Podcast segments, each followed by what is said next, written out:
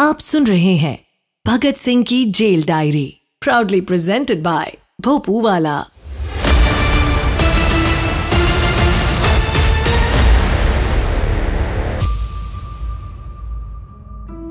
इनकलाब जिंदाबाद।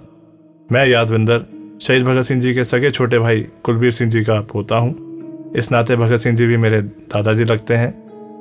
आज हम भगत सिंह जी को भगत सिंह जी के रूप में ही आपके सामने लेके आए हैं।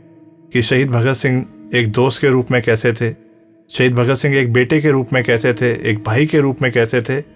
और तो और जो विशेष बात ये कि वो एक व्यक्ति कैसे थे, एक इंसान कैसे थे? और कैसे वो क्रांतिकारी बने? तो उनके द्वारा लिखे गए, उनके जो खुद के पत्र हैं, जो उन्होंने अपने परिवार वालों को लिखे, अपने मित्रों को लिखे, देशवासियों को लिखे, वो सब आपके सामने हम समक्ष आपके लेके आ रहे हैं। इस पॉडकास्ट के लेखक राइटर स्वयं भगत सिंह हैं। पर हमने इसकी भूमिका बांधने के लिए कुछ राइटर्स का साथ लिया है, जिसके माध्यम से हूबहू भगत सिंह जी के विचार आपके सामने, आपके समक्ष रखे जा रहे हैं।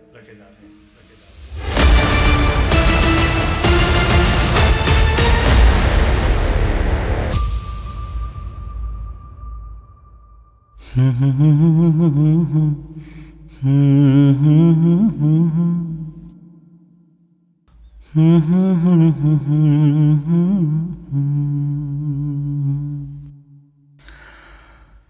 मेरा रंग दे बसंती चोला मेरा रंग दे।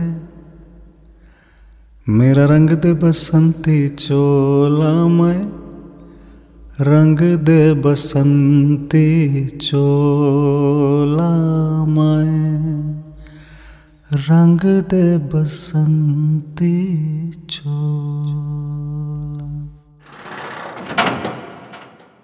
Lahore central jail. मैंने काफ़ी वक्त बिताया। यूँ तो जेल में सुबह के सूरज और रात की चांदनी से, रोशनदान से ही सही, पर गुफ्तगु होती रहती थी। लेकिन लगातार गश्त करते इन सिपाहियों के बूटों की टापें एक सी ही थी। फिर चाहे वो दिन हो या रात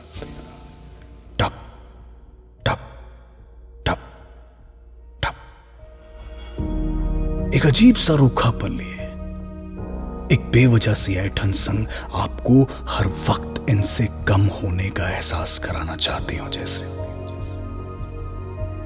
हैरत की बात यह है कि ये सिपाही मेरे भाई, मेरे हमवतन ही थे। लेकिन चाल ढाल और तौर तरीके से बिल्कुल अंग्रेज़ मालूम होते थे। कभी कभी सोचता था कि इंसानी खाल में कठपुतली से लोग हैं किस काम के। ये तो पूरा दिन बस यस कैप्टन यस सर करते सही गलत का भेद ही भूल चुके हैं। अपने हम वतनों के नंगे बदन पर बरसते कोड़े, इनकी रूह को झंझोड़ते नहीं है। वंदे मातरम का नारा इनके जमीर को जगाता नहीं है। अपनी लंबी कदकाठी और चौड़ी छाती पर ठाठ से अंग्रेज़ी वर्दी चढ़ाए ये बेचारे अंग्रेज़ी सरकार का बस। हुक्म बजाते रहते हैं। जी चाहता है कि पूछूँ इनसे कि जिन मूछों पर ताव दिए और जिस सर पर टोपी लगाए इस अकड़ से चलते हो भाई। क्या जानते हो? इन मूछों का ताव और सर की पगड़ी तो अंग्रेज़ी हुकूमत गुलामी के ताबूत में बंद कर उस पर कीले ठोक कर ताबूत कब का समुद्र में फेंक चुकी है? अपने ही कुंबे के भाइयों को मोटी बैंत की लाठियों से बेरहमी से पीटते हुए एक बार भी तुम्हारे हाथ नहीं कांपते। तुम्हारा जमीर, तुम्हारा ईमान एक बार भी तुमसे नहीं कहता कि छोड़ दो इन हुक्मरानों की गुलामी। और अपने हिंदुस्तानी भाइयों के साथ क्रांति का नारा बुलंद करो। पर शायद इनके बाजुओं का दम तो बस अंग्रेज़ों के पाँव पखारने के काम आने वाला था। इनके तलख तेवर बस आज़ादी चाहने वाले हिंदुस्तानियों को आँखें तरेरने के लिए थे और इनकी मुट्ठियाँ बस क्रांतिकारियों के गिरबानों को पकड़ने के लिए। इन सिपाहियों के हालातों पर मुझको तरस आता है। क्योंकि अपनी सरकारी वर्दी और अपने अहदे के गुमान में आकर अपनी ही आने वाली पीढ़ियों को गुलामी तोहफे में देने जा रहे हैं। वफादारी और सरकारी तमगे पाने की हसरत ने इन्हें इस कदर अंधा कर दिया है कि अपने घरों में बैठी माँ बहनों का दर्द भी नहीं दिखता इनको।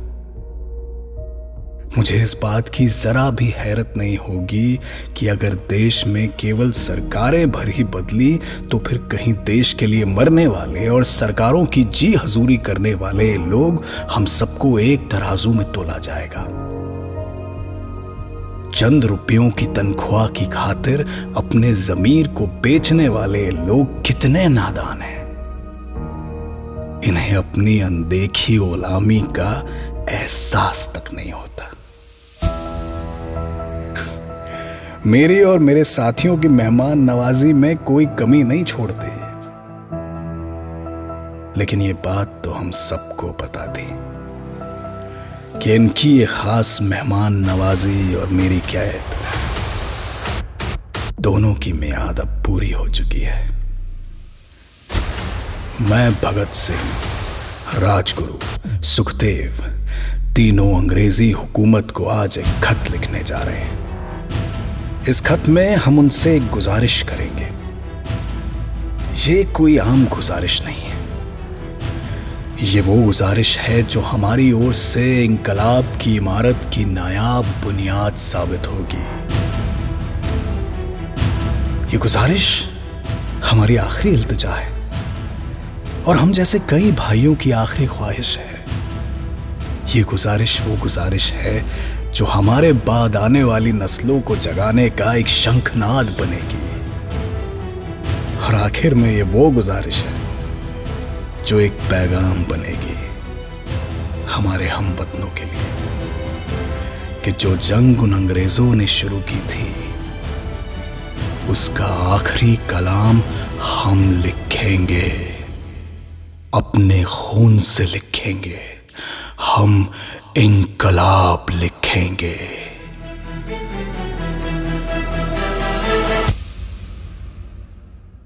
अंग्रेज़ी हुकूमत के नाम खत भगत सिंह की जेल डायरी से।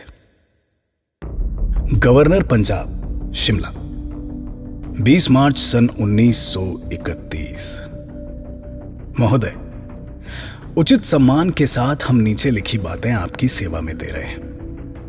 भारत की ब्रिटिश सरकार के सर्वोच्च अधिकारी वॉइसरॉय ने एक विशेष अध्यादेश जारी करके लाहौर षड्यंत्र अभियोग की सुनवाई के लिए एक न्यायाधिकरण ट्रिब्यूनल स्थापित किया था, जिसने अक्टूबर सन 1930 को हमें फांसी का दंड सुनाया था। महोदय, हमारे विरुद्ध सबसे बड़ा आरोप यह लगाया गया है कि हमने सम्राट जॉर्ज पंचम के विरुद्ध युद्ध किया है। न्यायालय के निर्णय से दो बातें स्पष्ट हो जाती हैं। पहली ये कि अंग्रेज़ जाति और भारतीय जनता के मध्य निश्चित रूप से एक युद्ध तो चल रहा है। और दूसरी ये कि हमने राजगुरु भगत सिंह सुखदेव ने निश्चित रूप से इस युद्ध में भाग लिया है। अतः हम युद्ध बंदी हैं। हम ये कहना चाहते हैं कि युद्ध तो छिड़ा हुआ है। और ये लड़ाई तब तक चलती रहेगी कि जब तक शक्तिशाली व्यक्तियों ने भारतीय जनता और श्रमिकों की सांस के साधनों पर अपना एकाधिकार रखा है। निश्चित ही ये युद्ध उस समय तक समाप्त नहीं होगा, महोदय, जब तक कि समाज का वर्तमान ढांचा समाप्त नहीं हो जाता।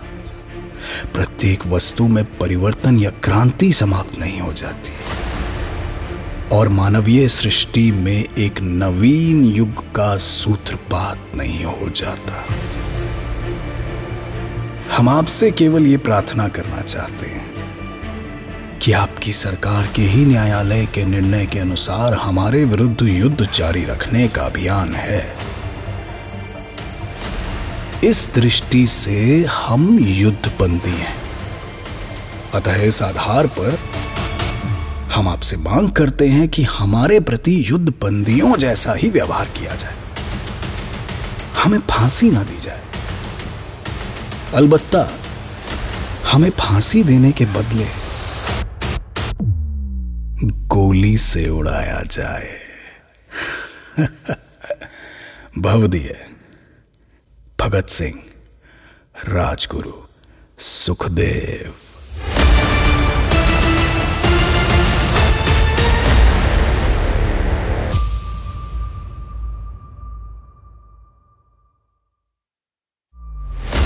भगत सिंह की जेल डायरी लेटर्स बाय शहीद भगत Singh research by Shaheed Bhagat Singh brigade assisted by Abhishek Sharma sound design by Mayank Deep. Premise writers Abhishek Sharma and Rishabh Vishwakarma. Proudly presented by Bhopuwala.